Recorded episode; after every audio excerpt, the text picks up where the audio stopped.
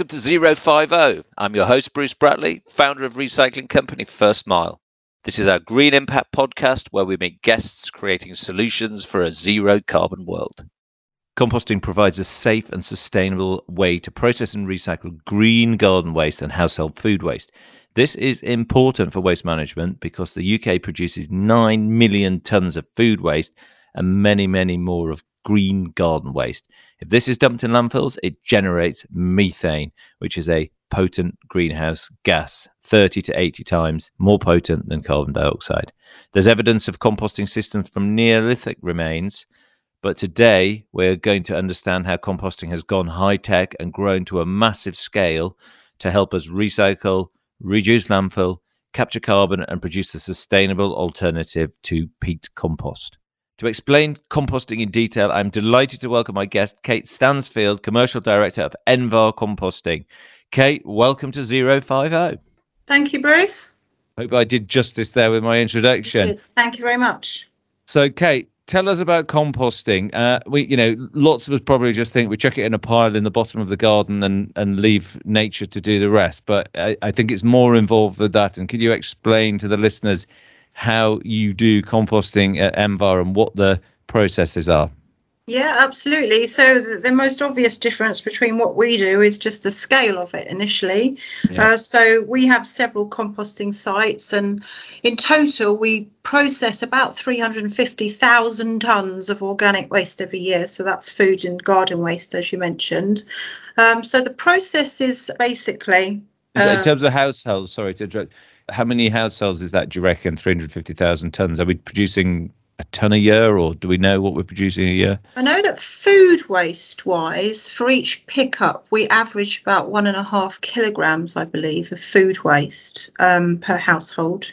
Not sure about garden waste. So 52 uh, times a week. Pretty, yeah, that's like, pretty high volume. Yeah, that is high. So it's almost like 100 kilograms a year of 75 to 100 kilo per household. So yeah, that is a lot of households. Yeah, obviously we don't process all of that, but a fair bit of it. We're one of the biggest um, composting uh, organisations in the UK. So the process is um, a sort of traditional method, really, called in-vessel composting or IVC for short, and uh, windrowing. So what happens is the waste comes into our site, um, mainly from local authorities who collect the food and green waste from households, but also from commercial customers as well. Mm-hmm. So it comes into our site. The first process is we shred that material and then we put it into the in-vessel composting unit or the IVC. So it's basically like a sealed unit where the material goes in there for about a week and a natural biological process starts with all the microbes in the material that heats the material up to about 65 degrees. And that has the process of sanitizing the material, making sure that we get rid of any sort of bugs or anything like that. And then after a week, uh, the material comes out of the IVC and goes outside into long rows, which are called windrows. And whilst the material is outside, we monitor and we turn it uh, for about six to eight weeks, uh, and it continues its process of uh, breaking down um, into compost. And then the final stage is that we put it through a screening process, which basically is like a, a big sort of sifting process, and it allows us to remove contaminants like plastics and things like that. And then that becomes um, our end product, our PAS 100 accredited compost. And what's the PAS 100 accreditation mean? It basically means that um, it's the gold standard uh, of compost. Um, in order to have that accreditation, we have to um, have a sort of tight audit trail of the material coming in, the process right. itself, and we have to do regular testing to to show that it's of a suitable uh, quality to, to get that badge of honour. And just probably going back, so the windrows are a sort of almost like an industrial scale garden compost facility. They're outside, um, they're in the elements. To give the listeners an idea of scale, up at your sort of enormous Cambridge site, which I've been very lucky to to visit, that, how long are the windrows and how there's hundreds of them? There are. There are dozens of, of rows, and I would estimate, I'm not quite sure, but they're probably um, 300 meters long. Yeah. So you've yeah. got kilometers and kilometers of these big piles of compost. Yeah, I, I, might have got that wrong, but um, I'd, I'd say about 300 kilometres. But as you say, when you, between um, friends. When you look at the site, it's an enormous site. Uh, we're talking about our largest site here, which is um, our Cambridge site, but that is the largest, definitely. And then when the material goes into the in-vessel composter, the the sort of magic happens where all the bacteria start to attack the food and then that creates heat and then it's sort of a really nice environment for everybody in there are those bacteria always present on the material that arrives, or is it coming from garden waste, or is it on food waste, or do you have to put bacteria in there to make sure you get the right sort of biological reaction? So the bacteria comes in on the material, so it's naturally present in the food mm-hmm. and garden waste. And although the uh, process of the IVC does remove some harmful things like E. coli, for example, yeah. um, the compost product itself does still have sort of live bacteria in it, but that's part of its uh, benefit when it's then applied to agriculture or used as a soil improver. But it's just um, essentially cleansed, really can you accelerate that process? Do you add heat to accelerate the process, or does it sort of get up to operating speed yes, on its we own? Do. So um, the IVC units themselves are quite high tech. We've got um, technology called Gicom technology, which is mm-hmm. considered the sort of Rolls Royce of IVC technology, and each of the tunnels has uh, probes uh, into the material, and then we, that allows us to monitor moisture, temperature, and oxygen. And it's because that that's really important because uh, I've had a, as a as a guest on the show as well the big compost experiment. I think the main issue with home composting is sometimes people get it working beautifully and other times they don't because it's just that huge range of what might happen if you don't get the mix in the compost heap right. But with the technology, you can overcome that's right. I mean, at home, you just turn it over every so often with a fork, but this is mm. much more sophisticated. And and in in addition to the checks and balances that we have in the IVC part of the process, when the material's out in the windrows, it's also monitored for moisture, temperature, right. and is regularly turned um, in order to make sure that it's uh, breaking down consistently across the rows. And so, if someone accidentally puts a plastic bag in or drops a plate or a fork or something like that, it's interesting that that is coming out at the end of the process. Yeah. And not the start of the process. And is that just sort of like a, basically like a large filtration system that will take out all, all the large items? That's right. So um, we do a, a, couple of technologies at the back end of the process, as you say. One is um, we put the material through essentially a big screener and we can determine the size of um, particle that we want to um, have in the end product. So we have something called 10 mil soil improver or 20 yeah. mil, and we can um, adjust that sort of sifting uh, and screening process to suit. Uh, and in addition to that, we actually use a sort of hand picking line to actually um, members of staff um, actually remove uh, plastics. You know, we have aggregates in there sometimes, um, knives and forks that people have accidentally yeah. dropped into their food waste bin. So it's all at the back end that we do that. We are looking at technologies as part of our future plans for front end sorting as well. So that right. there are options around that too. And what's the strangest thing that's come out of the, that hasn't been compostable that you've uh, that's that's emerged out of the um, end of the process? Have you got like a car engine or a I don't know, to be honest. uh, I've certainly seen all the piles of knives and forks are quite funny. But yeah, I'm not quite sure if we've had any weird and wonderful things. I'm sure we have. But unfortunately, you know, the material coming into the sites does have those, you know, items of contamination in it. And it's important that we remove them uh, to, to maintain the PAS 100 standard. And you've sort of taken this, you know, bacteria and I guess it makes sense. It's on it's on everything because if we leave something out of the fridge long enough, it starts to go mm-hmm. mouldy. So you've taken that natural process, but then you've sort of supercharged it with in-vessel composting, temperature controls, windrowing, all this sort of stuff.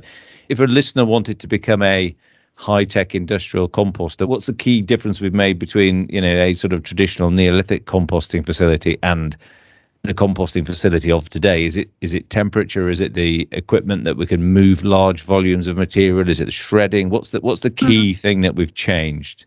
Well, I think in addition to the monitoring technology um, mm. that I mentioned, we do have a lot of plants. We have a lot of uh, shovels, uh, 360 uh, materials handlers. Um, we have special machines that go up and down the windrow to turn them and check on them.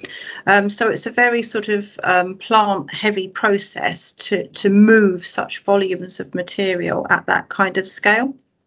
Um, also, that, so yeah, so it's almost like that ability to get the consistent material moving through the site as well, yes. because often at home you end up with soggy lawn clippings that just go moldy and then twigs that are too big and don't do anything. Well, that's yeah, my composting experience. And we are able to to monitor the right mix of feedstock materials as well. So you know we, we're lucky enough to have you know the calorific content from the food and um, you know also mixed in with the waste green material.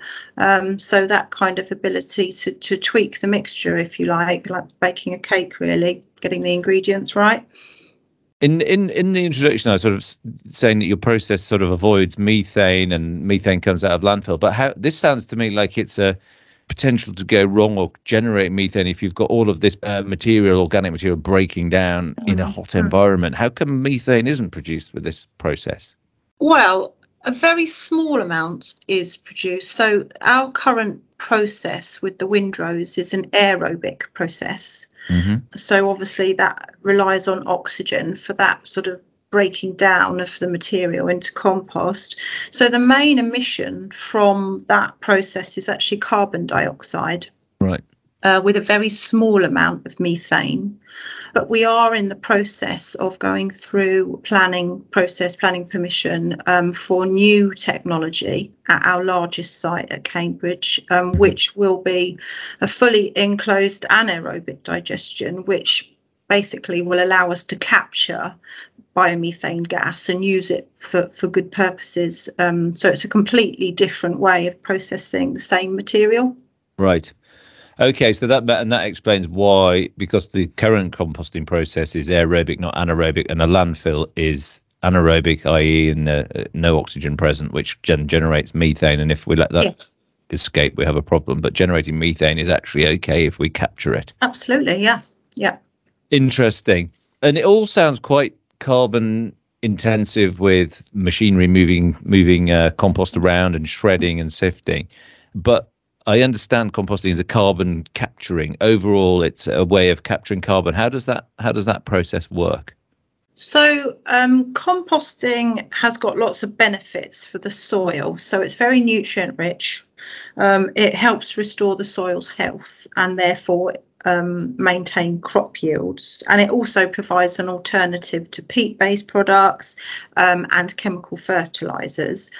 It's not as good as pellet fertilizer, which I'll come to in a minute, and our plans for that, at yep. actually locking carbon into the soil because the nature of the compost it's quite light. So when it's applied to the surface um, of a, a, farm or to um, landscaping etc it's not going very deep into the soil to actually lock the carbon in. Right but as part of the project that we're planning for Cambridge, so it's a 40 million pound project, a really large project, and and in, in addition to allowing us to capture biomethane, we will also take the digestate, which comes out of that dry anaerobic digester, and we will mix waste carbon dioxide into it and produce a biofertilizer pellet. Wow. And that has lots of advantages carbon wise, in that it really locks in a much higher content of carbon. And when it's applied to to the ground, it actually sequesters or captures and locks in that carbon much better than compost. So that's the future and that's what we're um, planning to do. And just to give you an idea of the carbon impact, um, the lowest emission chemical fertilizer that's used in agriculture at the moment is emits about three and a half tons of carbon dioxide equivalent for every ton of fertilizer pellet produced. Yeah. But our fertilizer pellet that we're working with a technology partner on producing this uh, new pellet, it will emit less than half a ton of carbon dioxide um, equivalent for every ton of fertilizer. So that's a 90% reduction in carbon dioxide emissions for, from our fertilizer pellet when compared to what's traditionally used now. That's amazing. That is amazing. And oh, you know, when you get that low, it's almost the potential for it to go carbon negative at some point in the future, which would be truly Yes. amazing. Yes. And and one of my questions actually, sort of half answered it, was are compost prices going up now that farmers? I mean, I- my dad's a farmer. I was talking to him earlier this morning, and he said, "I'm not going to buy any chemical fertilizer this year to put on the land because it just view is it's too expensive, and see where we get to without it." And with the shortages and obviously the horrendous problems in uh, Ukraine Mm. with supply chains for chemical fertilizer, are you seeing your prices for your soil improvement compost going up? We are beginning to see a little bit of movement, and we've been talking about it this morning actually in a management meeting. That I, think that that could be the direction of travel. As you say, we're all seeing on the news that Yara, this sort of um, worldwide organisation who supply fertiliser pellets at the moment, are predicting that there's now a threat to global food supplies as a result of shortages in um, the fossil fuel chemicals that are usually used. Um, so I think that it's uh, likely that um, farmers and users of fertilizers will look to products that are not dependent on fossil fuels and, and come from organic waste products such as what we produce at Envar. So I Yeah. think it's likely that the prices will go up. Yeah, and it's also better for food security if we can source a compost and soil additive locally rather than relying on international absolutely. commodity market. Yeah, we're onshoring the production, so it's less um, carbon miles associated with bringing it in. Um, and as you all know, the system for incentivising farmers is in a process of transition.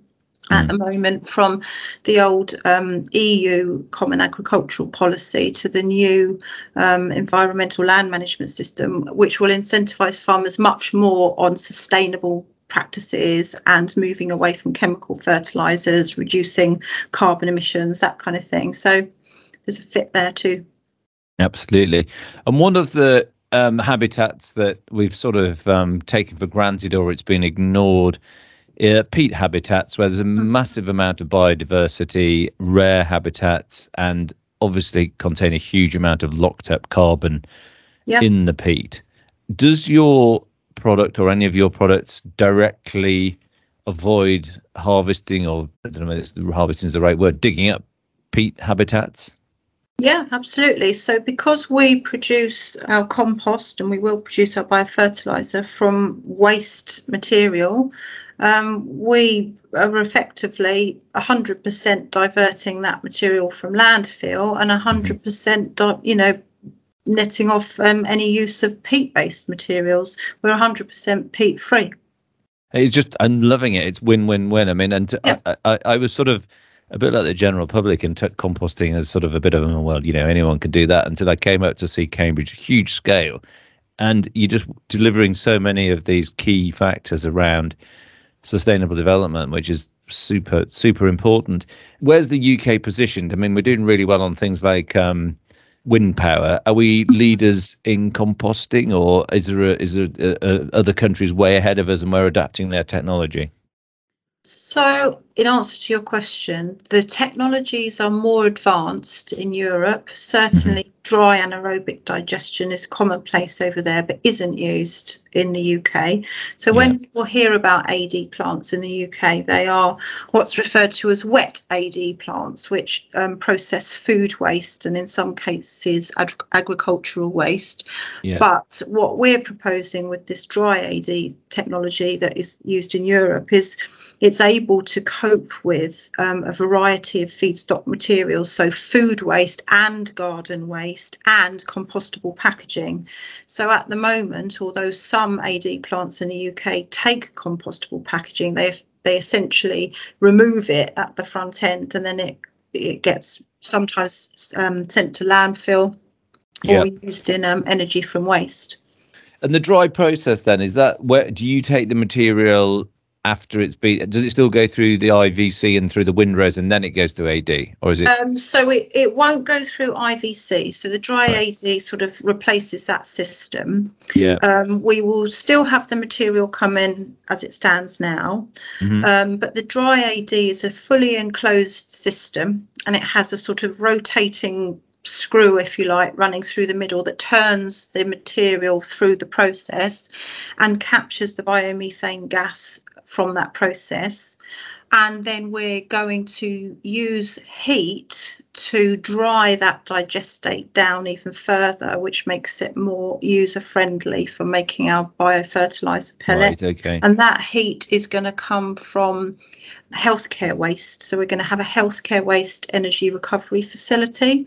And it's really good because healthcare waste, due to its nature, can't be reduced or reused or recycled, and it has to be treated in an appropriate way because it's healthcare waste. Yep. Um, and you'll be familiar, and uh, I'm sure um, your listeners will be familiar with the waste hierarchy. That if you can't reduce or reuse or recycle, Mm-hmm. the next best option is to um, burn it for heat, and then the least favourable option is landfill.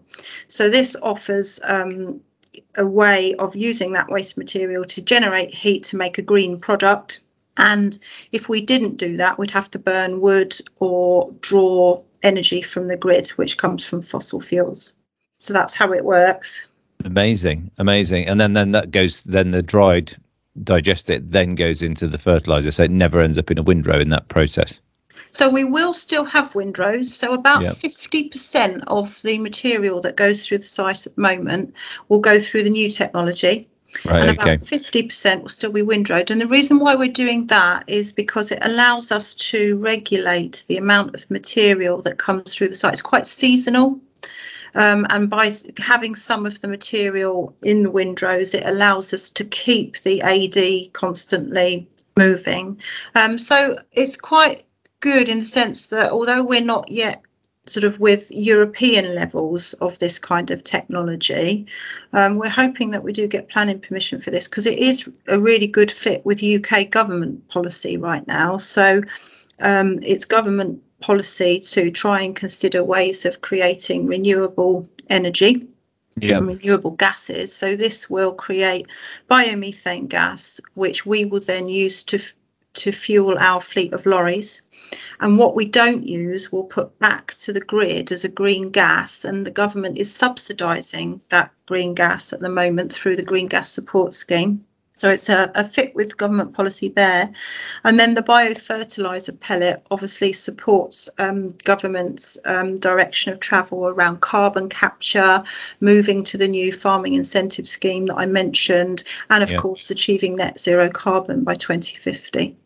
It's amazing, and I um I want to come on. You've you've already mentioned compostable packaging. I'm going to come on to that in a second. Before we do, is there anything in nature that can't be composted, or is it if it's sort of naturally occurring, then it can be composted and it's fine? Because I was I, I I sort of specifically around hair because somebody was telling me you can't compost hair. Is that is that just it just takes longer? So we can compost hair, and although we don't have large or even very small volumes, I don't think um, we No. are at the moment, for example, working with a company who produce compostable towels for hair salons and beauty salons. So that will naturally occasionally have hair, human hair, on those products, um, and that's absolutely fine. There are some products that are compostable, but we're not allowed to compost them. So, for example, we are not currently allowed to compost um, compostable nappies, Right. even though the technology exists and the materials exist. Because it's a human waste, um, we are not allowed to introduce that into our current mix of material because our compost then goes out to land and is used in agriculture. So um, that's just part of the regulatory system around what we do. So yeah, there are some things that are compostable, but we can't compost. Yeah, I'm really glad my uh, carrots aren't organic carrots aren't going to be grown in uh, some some waste nappies. That's reassuring. And what's the strangest thing that you've ever had going through the compost facility, Kate? There must there must have been some some wild things that have gone through. Well, I asked the team this morning, and the answer is I don't know if you remember from the opening ceremony of the 2012 Olympics in London, there was a huge mountain made for the all of the athletes to come in and the acts and everything. And they all sort of walked up this huge mountain.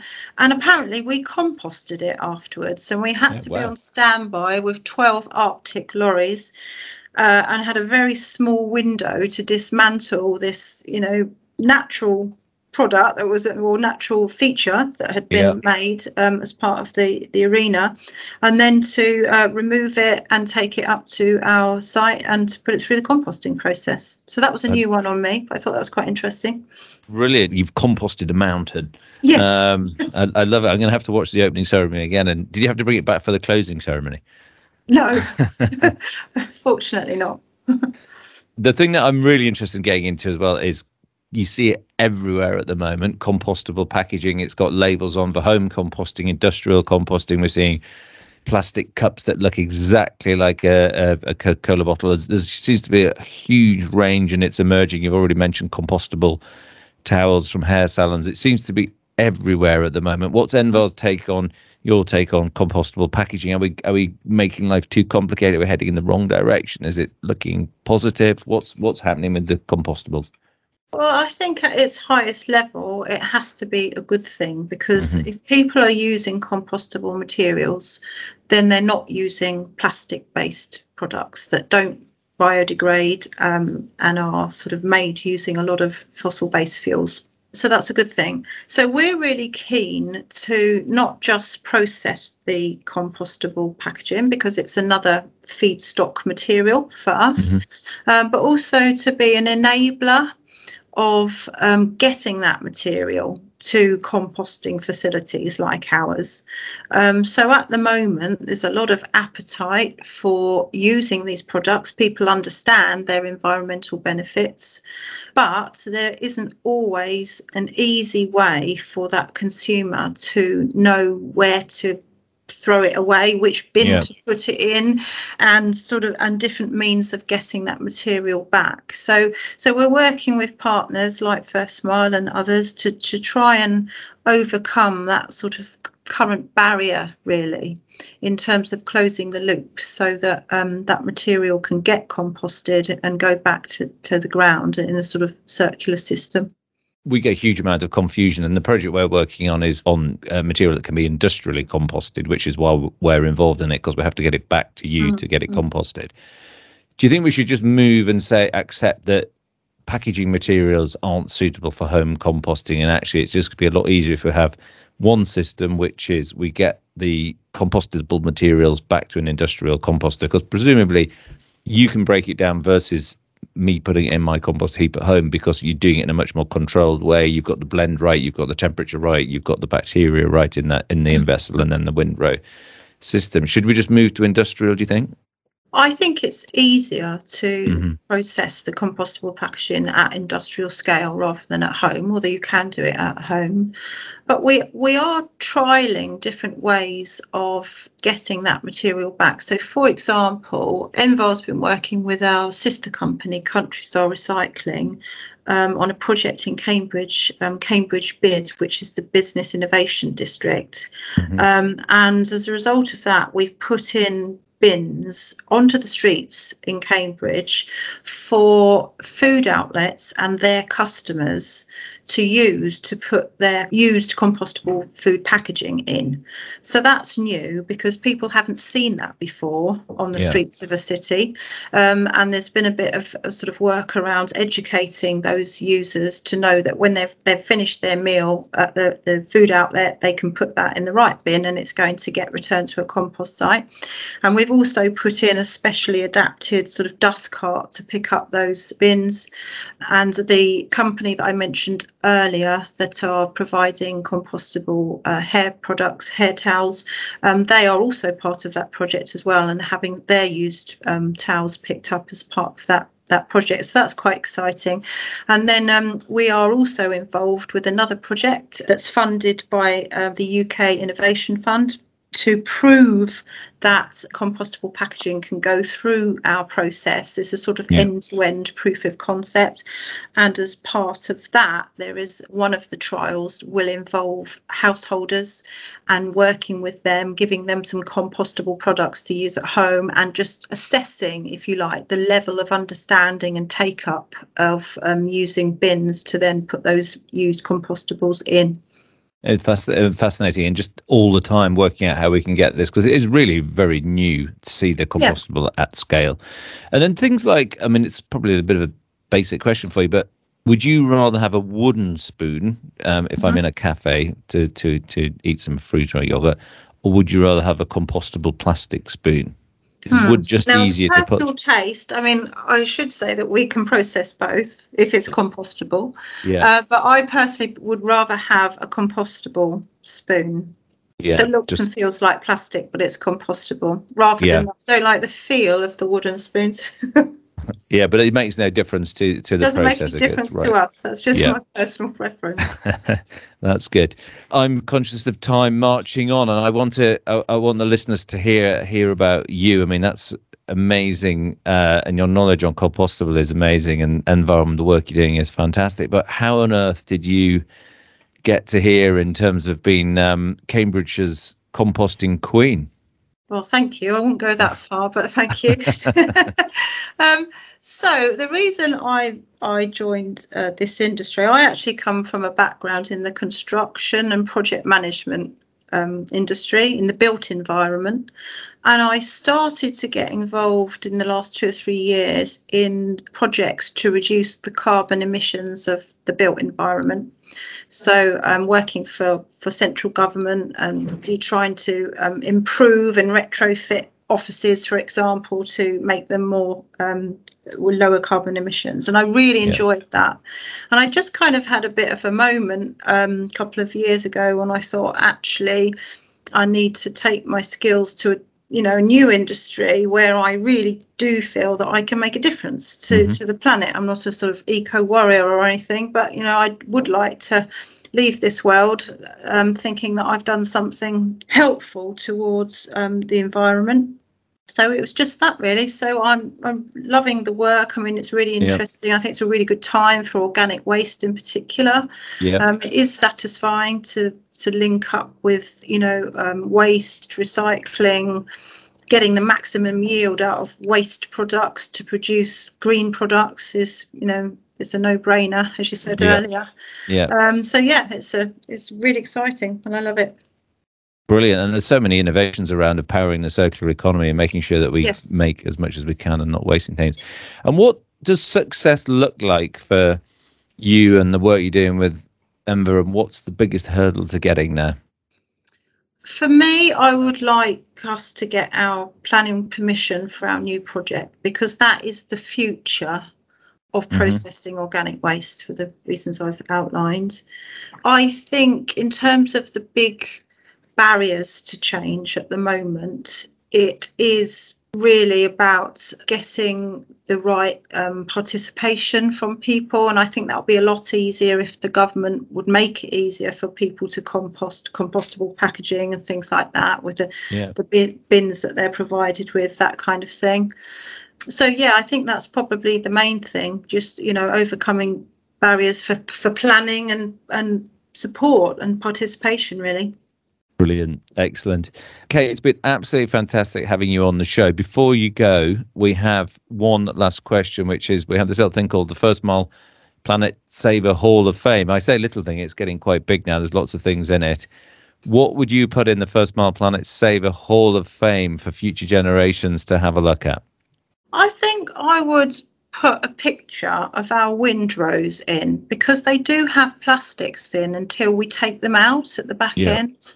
And when I first saw the windrows, I was really quite shocked that people still, you know, put so many plastic bags into their food and green waste. Yeah. And I would love to see in the future, you know, legislation to stop us doing that. But it was quite shocking, I have to admit. And I would love it if in the future, you know, those windrows and, and anyone processing organic waste, you just don't have that plastic contamination. So that would be a picture that I'd like to put in the Hall of Fame. Excellent. Future generations will wonder what these things are in the windrows. I like it a lot.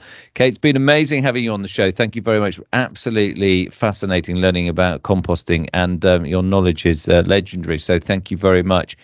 Before Thank we you. go, what where can uh, listeners find you and Envar if they want more to learn more about you? If some websites or a website? Yeah, so we have a website, um, envar.co.uk. We also have a website um, about our dry AD project. So that is um, regenerationwoodhurst.co.uk. And you can find information about me on LinkedIn, I guess. Perfect. That is amazing. Kate, thank you so much for coming on the show. Really interesting. And thanks so much for your time. Thank you. I'm Bruce Bradley, and you've been listening to Zero Five O, where we meet incredible people creating solutions for a zero carbon world. Keep listening to all episodes on Spotify, Apple, or wherever you get your podcasts. Zero five. Zero five